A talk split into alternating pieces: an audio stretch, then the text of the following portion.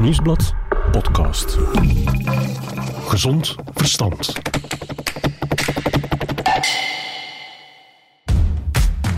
Menselijke lever met tuinbonen en een flesje Chianti van een goed jaar. Als je het vraagt aan Hannibal Lecter, is dat zijn favoriete gerecht. De bekende slechterik uit Silence of the Lambs is niet de enige die gefascineerd is door de lever. Misschien besteed jij er niet al te veel aandacht aan, maar eigenlijk is onze lever een wonder der natuur. Detoxkampioen, vetverwerker en een soort voorraadkast voor energie. Dit orgaan is het allemaal. Daarom vandaag bij Gezond Verstand alles over de lever.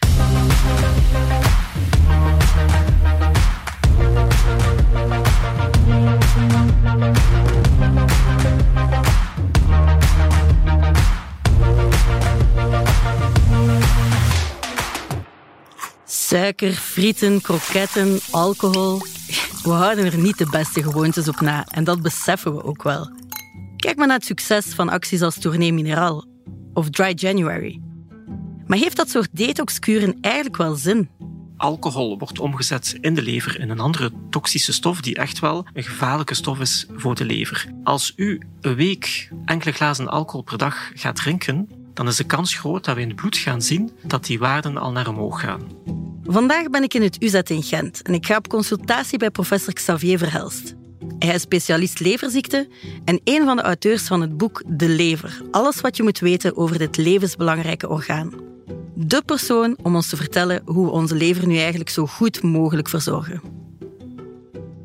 Dag dokter, goedemiddag. Goedemiddag. We gaan er meteen in vliegen. Uh, ik begin zelfs met een weetje uit het boek, waarin staat dat er een kunsthart bestaat, een kunstlong en een kunstnier, maar geen kunstlever. Hoe komt dat? Dat heeft eigenlijk te maken, en dat brengt ons recht naar de kern van de zaak, dat de lever een bijzonder complex orgaan is. Waarmee ik niet wil zeggen dat al die andere organen niet belangrijk zijn, want we hebben ze echt allemaal nodig. Maar een hart heeft voornamelijk een pompfunctie. Die gaat bloed rondpompen in het lichaam. Een pomp kunnen wij als mens ook vervangen. Net als een pomp in uw chauffage, chauffagepomp, uw circulatiepomp die het warme water doet rondvloeien. Dit kunnen we vervangen. Een nier is eigenlijk een, een veredeld zuiveringsstation dat eigenlijk bepaalde stoffen ook uit het bloed haalt en in de urine brengt. Dat heeft dus een filterfunctie die ook tot op zekere hoogte met een kunstnier kan vervangen worden. Als we gaan kijken naar de lever, dan komen eigenlijk in dat ene orgaan verschillende functies samen. En we zouden eventueel wel één of meerdere van die functies apart kunnen gaan vervangen. En daar zijn al pogingen toe gebeurd, onder andere met bepaalde kunstlevers wordt dat dan genoeg, eigenlijk toestellen zoals een kunstnier die functies van de lever moeten overnemen. Maar we zien eigenlijk dat het niet lukt. We kunnen dit eventueel voor een heel korte tijd, voor bepaalde functies van de lever, voornamelijk het ontgiftigen van bepaalde stoffen uit het bloed, maar de totaliteit van de functies van de lever overnemen, dit kunnen we vandaag niet of nog niet. Dat betekent dus dat de taken van de lever zo uitgebreid zijn in ons lichaam, dat we die eigenlijk nog niet volledig kunnen vervangen. Ja, dus enerzijds uitgebreid, maar ook zeer divers. Ja. Als we gaan kijken naar de functies van de lever, ik denk de meest gekende is de zogenaamde ontgiftigingsfunctie.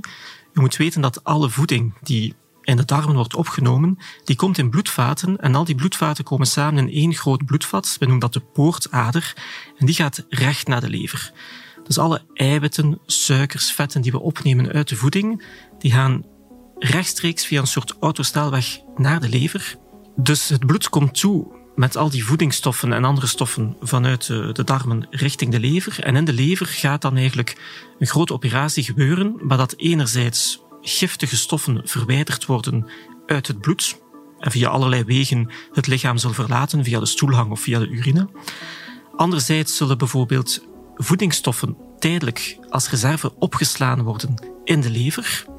Maar ook omgekeerd, op het ogenblik dat ons lichaam voeding nodig heeft en de suikerspiegel wordt te laag, kan er ook suiker die in de lever is opgeslaan vrijgegeven worden in de bloedbaan en zo ons opnieuw energie geven. Dus betrokken bij enerzijds ontgiftiging, twee energiehuishouding, zoals wij dat noemen. Ten derde worden ook een aantal essentiële eiwitten gemaakt in de lever die betrokken zijn bij de bloedstolling. Dat wil zeggen, als uw lever heel slecht werkt, dat u echt problemen krijgt dat uw bloed te vloeibaar wordt, wat zeer ernstige gevolgen kan hebben. En tenslotte is de lever ook een immunologisch orgaan. Dus de lever is ook betrokken bij ons afweersysteem. Dat is iets dat veel mensen niet weten. Maar dat is ook zo. Dus dat wil zeggen dat we heel veel diverse opdrachten hebben van de lever. En het is dan ook heel moeilijk om dat in één kunsttoestel allemaal te gaan, te gaan nabootsen en effectief te laten werken. Dus ze zeggen dat mensen niet kunnen multitasken, maar de lever duidelijk wel. De lever moet multitasken. En dat zien wij ook als mensen leverziekten hebben. Eh, we zeggen altijd, een, een leverziekte, dat is een ziekte van het hele lichaam. En dat zien we ook als iemand een lever heeft die echt heel ziek is, een levercirrose met een lever die totaal niet meer functioneert. Je ziet dat ook aan de mensen. Je ziet dat waarom? Eén, ze zien geel, omdat de ontgiftiging gebeurt niet meer. Ten tweede, ze hebben geen spieren meer. Het zijn vaak mensen die, die mager zijn, die veel uh, spierverlies hebben, omdat die, die, die, die, die regulatie van, van die voeding, dat gaat niet meer goed. En die mensen verliezen ook eiwitten. Um, die mensen zijn ook vaker ziek, doen vaker infecties, omdat dat immuunsysteem niet meer goed werkt. En vaak kan je voor het ook zien dat die mensen veel blauwe plekken hebben. En dat is een teken dat die stolling niet meer functioneert. Ja. Dus zonder lever kan een mens echt niet leven? Zonder lever kan een mens totaal niet leven. Ik zie hier op uw bureau een, uh, lever staan. Kunt u beschrijven hoe dat eruit ziet? Ja, um, die zit hier rechtszonder. Ik vraag dat altijd aan de studenten ook. Waar zit de lever? Toon me dat eens. En dan tonen ze overal in de buik. Maar die zit dus rechts onder de ribbenboog, tussen de longen en tussen de darmen. Hij weegt, lees ik in het boek, ongeveer anderhalve kilo. Klopt. Het is wel een groot orgaan, denk ik dan, vergeleken met wat dat daar dan allemaal in de buik nog zit. Eigenlijk niet. Als we gaan kijken naar de verhouding van de lever ten opzichte van de buikholte, vind ik dat dat relatief klein is voor de vele taken die die lever moet uitvoeren. Maar vergeleken met, met de rest, is wel het tweede grootste orgaan in ons lichaam. Ja. Na de huid. Ja, zeer juist. Wat ik ook altijd straf heb gevonden aan de lever als orgaan, dat het het enige orgaan is dat weer kan aangroeien uit zichzelf. Dus, de, dus eventjes technisch, hè, maar de lever bestaat, zoals we dat noemen, anatomisch uit acht delen. Dat zijn dus acht stukjes die apart bevloeid zijn. De lever kan blijven bestaan als we een van die stukjes wegnemen. Soms moet dat ook gebeuren. Bijvoorbeeld iemand heeft een tumor in de lever. Dan moeten we aan de chirurg vragen om die tumor weg te snijden tijdens een operatie. En zij kunnen daar toch wel tot de helft van de lever en soms zelf iets meer wegsnijden. Op voorwaarde dat de rest van de lever perfect gezond is. Maar zelfs bij zo'n grote operatie kan die lever nadien volledig terug aangroeien. En eigenlijk is dat best wel spectaculair, want dan zien wij bijvoorbeeld een, een CT-scan, dus een foto van in de buik, van vlak na de operatie, waar letterlijk de helft van de lever weg is. Maken wij bij diezelfde patiënt drie weken later een nieuwe CT-scan, dan zien we dat de plaats van de lever die weggesneden is, volledig opnieuw ingenomen is door nieuw leverweefsel dat er volledig aangegroeid is. Terug naar het oorspronkelijke volume. Best spectaculair dus. Zo'n deeltje gezonde lever dat in enkele weken tijd weer aangroeit tot een volwaardig exemplaar. In het bureau van dokter Verhelst staat ook een schaalmodel van die lever. Laat ons daar nu even verder op inzoomen. Hoe ziet die lever er nu uit? Ja, qua vorm kan je het eigenlijk met weinig anders vergelijken dan met een lever. Maar hij bestaat als het ware uit twee delen, met een rechterdeel dat wat groter is en een linkerdeel dat wat kleiner is. En onderaan die lever hangt ook nog de galblaas. Nu, als we kijken naar de opbouw van de lever, dan bestaat hij uit levercellen, die een beetje de fabriekjes zijn die veel van die taken op zich nemen. Dat ontgiftigen, het opslaan van energie enzovoort. We hebben dan ook de bloedvaatjes die daartussen lopen. En er is een heel nauwe interactie tussen die bloedvaatjes en die levercellen, want de stofjes gaan van de bloedvaten in de levercellen en omgekeerd. Maar dan aan de andere kant van de levercel zien we ook galkanaaltjes, waarin dat die levercel dan ook bepaalde stoffen kan maken, gal, hè, die hij kan afstoten in die kleine kanaaltjes. En die kleine kanaaltjes lopen dan uit de lever in één groot kanaal. En van daaruit loopt er dan een kanaal verder naar de twaalfvingerige darm, waar dan eigenlijk die geproduceerde gal in de darm komt samen met de voeding en daar zijn rol speelt in de vertering van de voeding. Ik dacht altijd dat de galblaas was die de gal produceerde, maar dat klopt dus niet. Het is de lever. Oké, het is dus dankzij de lever dat we zaken als uh, frietjes en pizza en taart uh, kunnen eten zonder ziek te worden dan. Absoluut. Ook al maakt dat de lever misschien niet altijd even gelukkig. We weten nu wat die lever allemaal doet in ons lijf. Wat hem gelukkig maakt of net niet. Tijd dus voor de vraag van de dag. Kan je na een periode zoals de feestdagen of een zwaar feestweekend een overbelaste lever hebben. En heeft het dan eigenlijk zin om een paar weken soberder te gaan leven of zelfs een detoxkuur te volgen? Dat is een goede vraag. Um, ongetwijfeld wel. Wij, wij gaan als medici niet echt die term gebruiken van overbelast, omdat dat eigenlijk niet echt uitlegt wat het probleem is. Maar het is natuurlijk wel zo, en er is geen enkele discussie, dat die alcohol wel onze lever kan gaan overbelasten. Alcohol is toch wel een reëel probleem in onze maatschappij. Allee, veel mensen drinken heel graag een glas en op zich heb ik daar geen enkel probleem mee. Ik doe dat ook graag. Maar te veel is te veel. En de hamvraag is natuurlijk, wat is te veel? En daarover um, zijn de inzichten in de laatste jaren toch wel heel veel veranderd. Ik denk dat we allemaal opgegroeid zijn met de boodschap één glas rode wijn of twee glazen rode wijn per dag is goed voor de cholesterol. Mm. Laat heel duidelijk zijn, dit is totaal achterhaald. Twee glazen wijn per dag is gevaarlijk. Is voor niks goed en wil ik als arts absoluut afraden. Ja. En zeker voor de lever, als ik het goed begrijp. In de eerste plaats voor de lever. En waarom? Omdat eigenlijk die alcohol wordt omgezet in, in de lever in een, in een andere toxische stof die echt wel een gevaarlijke stof is voor de lever. Die die levercellen eigenlijk gaat aantasten, die die levercellen gaat beschadigen. Dat is enerzijds een, een acuut fenomeen. Wij kunnen dat een stuk meten in het bloed met de gewone levertesten die veel mensen laten doen bij de huisarts, eenmaal per jaar bijvoorbeeld, als, bij, bij een medische check-up.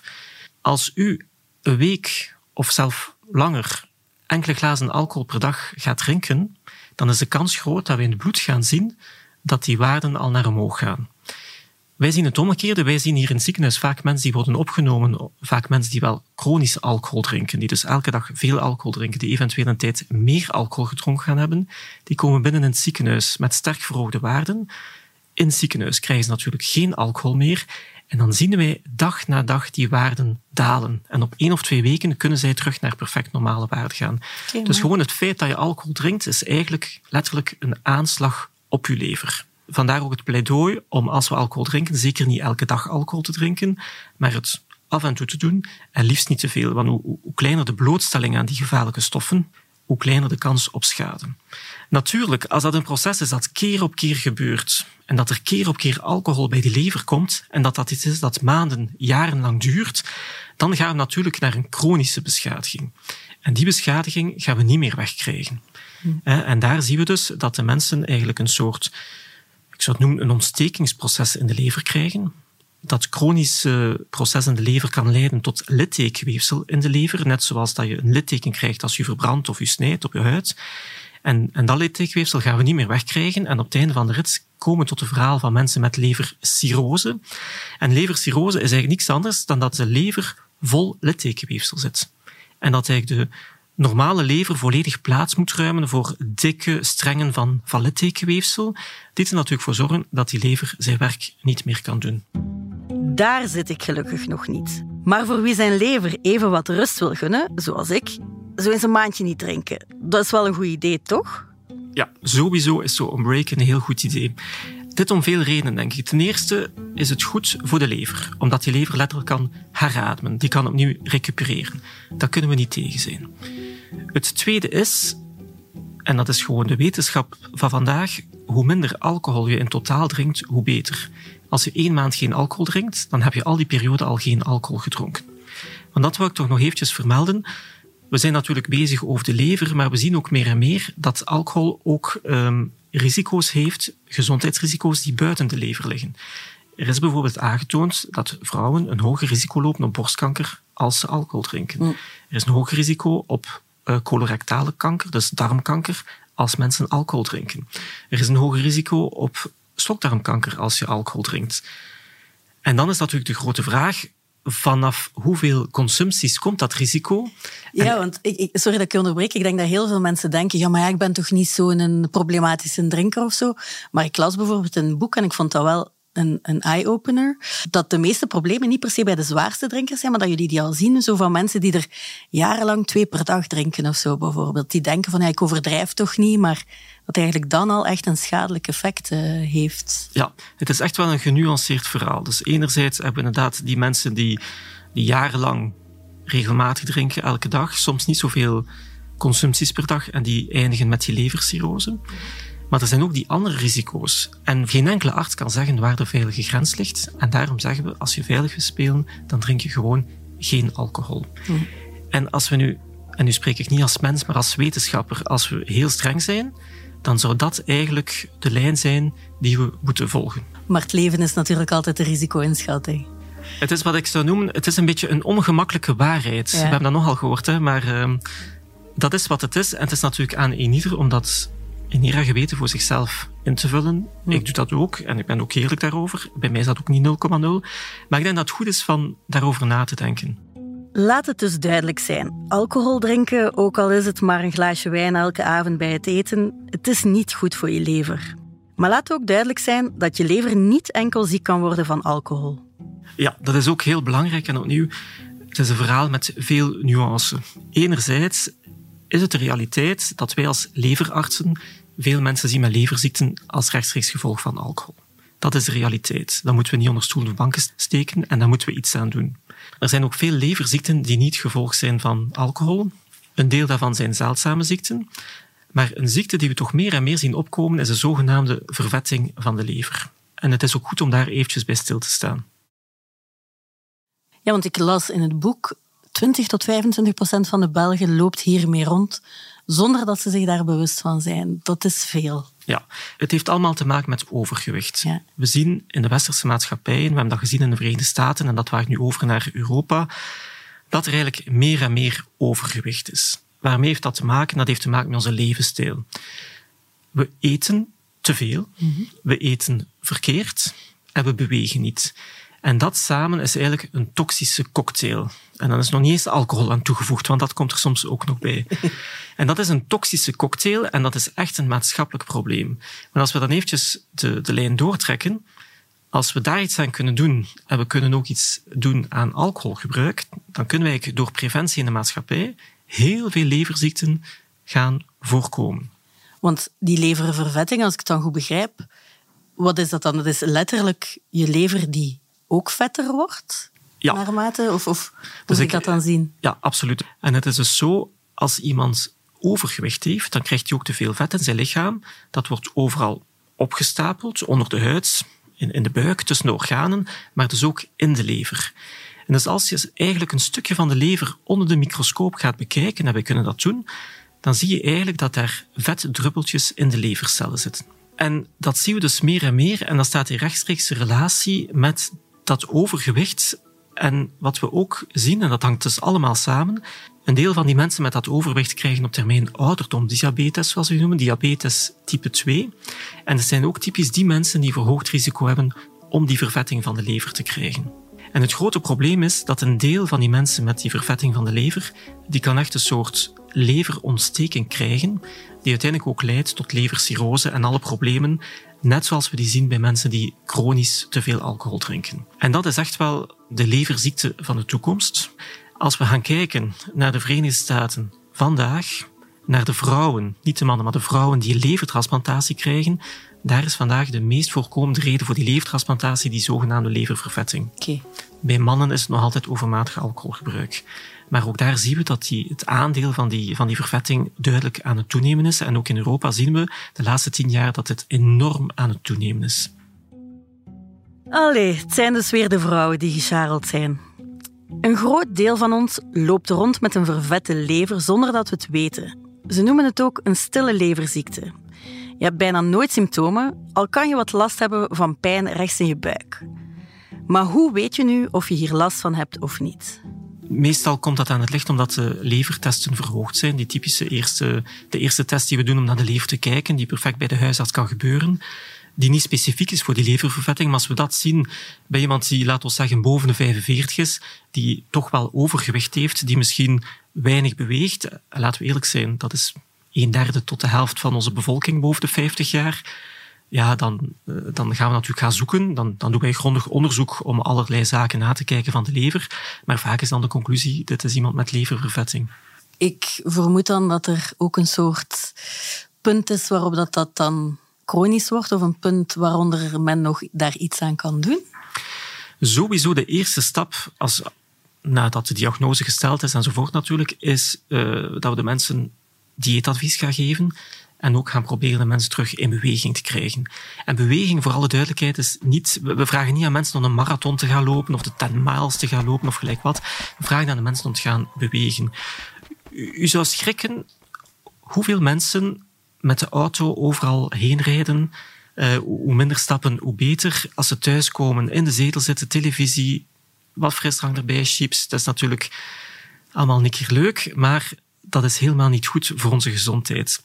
Bewegen wil zeggen, ik zeg dat ook aan de patiënten, als u naar het groot warenhuis gaat met uw wagen, ten eerste kijk eerst of je niet te voet of met de fiets kan gaan, maar als dat niet kan, probeer niet te vechten voor die parkeerplaats het dichtste bij de deur. Rij gewoon naar het verste punt van de parking. Parkeer daar, dan moet u al stappen tot aan de winkel. U doet uw boodschappen, u moet met uw wagentje terug naar uw auto. Als uw wagentje leeg is, moet u dat terugbrengen naar de ingang van de winkel en terug.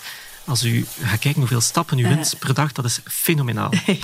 we zitten al aan de helft van wat we zouden moeten doen. Voilà. En ook de trap nemen in plaats van de lift is ook zo een uh, laaghangend fruit, zoals we dat noemen. Dat, is, dat kost niets, dat is heel gemakkelijk en u gaat zich snel veel fitter voelen.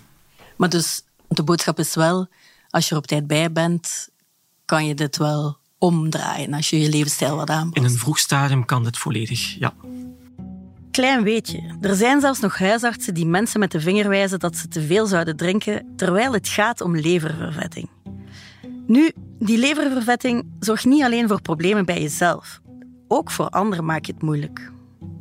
Voor mensen die dat niet zouden weten, wij, we kunnen dus in België, net als in de rest van de westerse wereld, levertransplantaties doen voor mensen die lever hebben die zodanig ziek is dat de mensen komen te overlijden als we niks anders doen. Mm En dat zijn dan ook vaak aandoeningen waar we niks anders kunnen doen dan een levertransplantatie.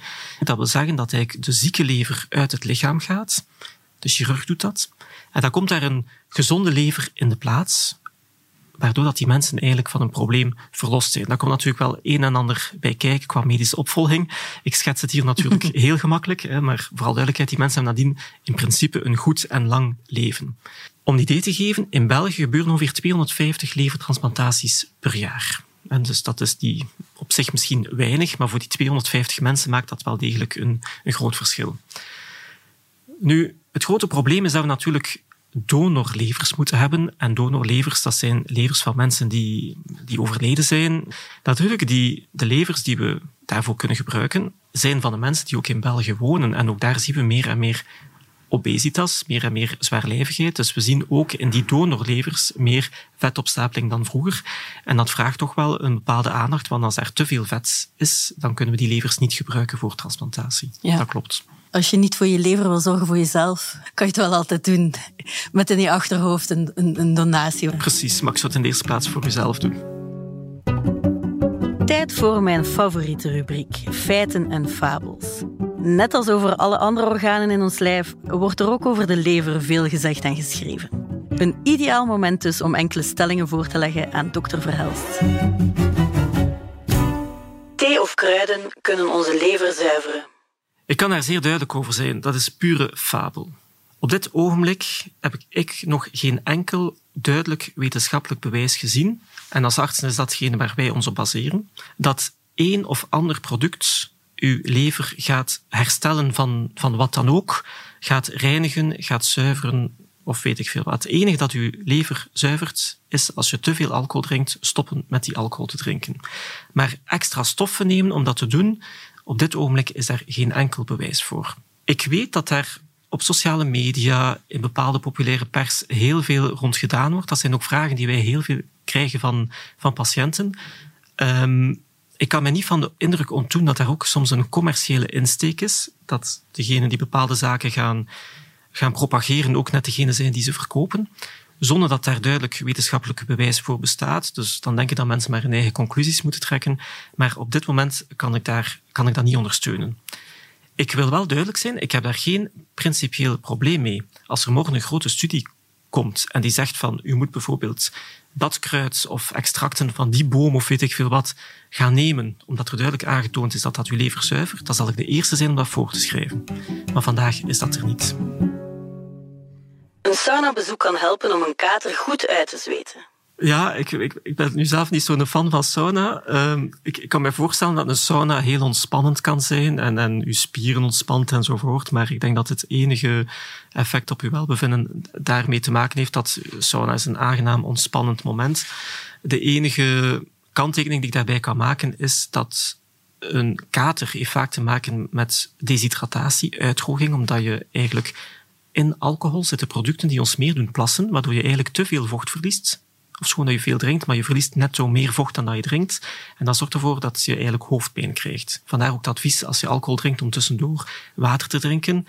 In een sauna ga je natuurlijk heel veel gaan zweten, waardoor je nog meer vocht verliest. Dus misschien gaat dat de zaak alleen maar erger maken, dat weet ik niet. Maar als u zich daar goed mee voelt, doe maar. Koffie is goed voor de lever. Ja, blijkbaar wel. Dus er zijn studies die aantonen dat koffie een vertragend effect zou hebben op de aanmaak van littekenweefsel, die leidt tot levercirrose bij mensen met een chronische blootstelling van de lever aan alcohol of andere leverziekten. Natuurlijk, ja, die lever is niet alleen. We weten ook dat veel koffie drinken kan leiden tot refluxziekte, dus zure oprispingen in de maag. Bij sommige mensen kan dat leiden tot een hoger hartritme en zelf hartritmestoornissen. Dus u moet daar natuurlijk zelf zien wat uw lichaam aan kan. Maar de boodschap is vooral, het is niet slecht om koffie te drinken. Vaak denken mensen, koffie drinken is ongezond. Wel, voor de lever is het niet ongezond. Ondanks alles wat we hier al gezegd hebben over de gevaren hè, en, en, waar we mee moeten opletten, uh, kan een lever toch wel echt gezond ouder worden. Um, meer zelfs, het is het enige orgaan waarbij leeftijd eigenlijk geen rol speelt. Hè. Zelfs een lever van, van iemand van 90 kan goed genoeg zijn om getransplanteerd te worden. Maar hoe zorgen we daar nu voor? Wat is nu een gezonde levensstijl voor onze lever? Ja, ik, ik denk dat we daar eigenlijk niet te ver moeten gaan zoeken. En ik zou ook willen zeggen, wat goed is voor de lever is ook goed voor ons lichaam. En wat goed is voor ons lichaam is goed voor onze lever. En eigenlijk zijn het altijd die eenvoudige zaken die altijd terugkomen. Dat wil zeggen, gezonde voeding. En gezonde voeding wil zeggen dat je een gevarieerd dieet hebt met niet te veel verzadigde vetten, liefst ook pure ingrediënten gebruiken, niet te veel wat we noemen processed food, veel groenten en fruit, niet te veel vlees. We zeggen vaak het mediterrane dieet. En uiteraard mag dan een keer een frietje bij zijn van een frituur en mag dan een keer een zak chips bij zijn. Het tweede, en dat is ook zeer algemeen, is bewegen, bewegen, bewegen. Dat is superbelangrijk. Ik zie dat heel goed in mijn eigen consultatie. Wij zien natuurlijk veel patiënten die zo 50 plus zijn. Ik zie mensen van 55, 60 jaar die heel fit zijn, die er 10 jaar jonger uitzien. En ik zie mensen van 55, 65 jaar die er 75 uitzien. Natuurlijk moet je wat geluk hebben met eventuele ziektes die je krijgt onderweg, maar de rode draad is toch wel dat mensen die fit zijn, die veel bewegen, dat die er gewoon ja, beter oud worden. Neem een hond, dan ben je verplicht om elke dag te gaan wandelen. Blok je om, probeer dat op te bouwen. Um, en dat werkt echt. En het derde is natuurlijk ja, de alcohol, daar hebben we het uitgebreid over gehad, waar de regel is hoe minder, hoe beter. En misschien los van de lever, maar ook niet roken is ook absoluut uh, zeer sterk aan te raden. Als je die vier zaken echt au serieus neemt, dan gaat dat een enorme gezondheidswinst betekenen voor heel veel mensen. Voilà, ik denk dat dat de boodschap is hè, voor vandaag. Dank u wel, alleszins. Heel graag gedaan. Dank u wel. Alles met mate dus. En met de maten, want ook je sociaal netwerk maakt je gezonder. En zo is de conclusie van bijna elke aflevering in deze eerste reeks dezelfde. Nope, er bestaan weinig quick wins. Het gaat erom om elke dag opnieuw zorg te dragen voor dat geweldige lijf van ons. Maar als er ook maar één iemand is die een beetje gezonder is gaan leven dankzij het advies van al deze experts, dan is onze missie geslaagd. Voor nu is dit de laatste aflevering. Ik weet het jammer, hè? Maar we komen zeker terug om jou gezond te houden. Heb je ondertussen een vraag die past binnen gezond verstand? Mail ons dan podcast.nieuwsblad.be. Goed, dan ga ik nu een koffietje drinken en een wandeling doen met mijn hond. Ik was en ben nog steeds Kaatje de Koning. Dit is een podcast voor het Nieuwsblad in regie en productie van Nathalie Delporte en Bert Heijvaart. Muziek en montage dank aan de mannen van House of Media.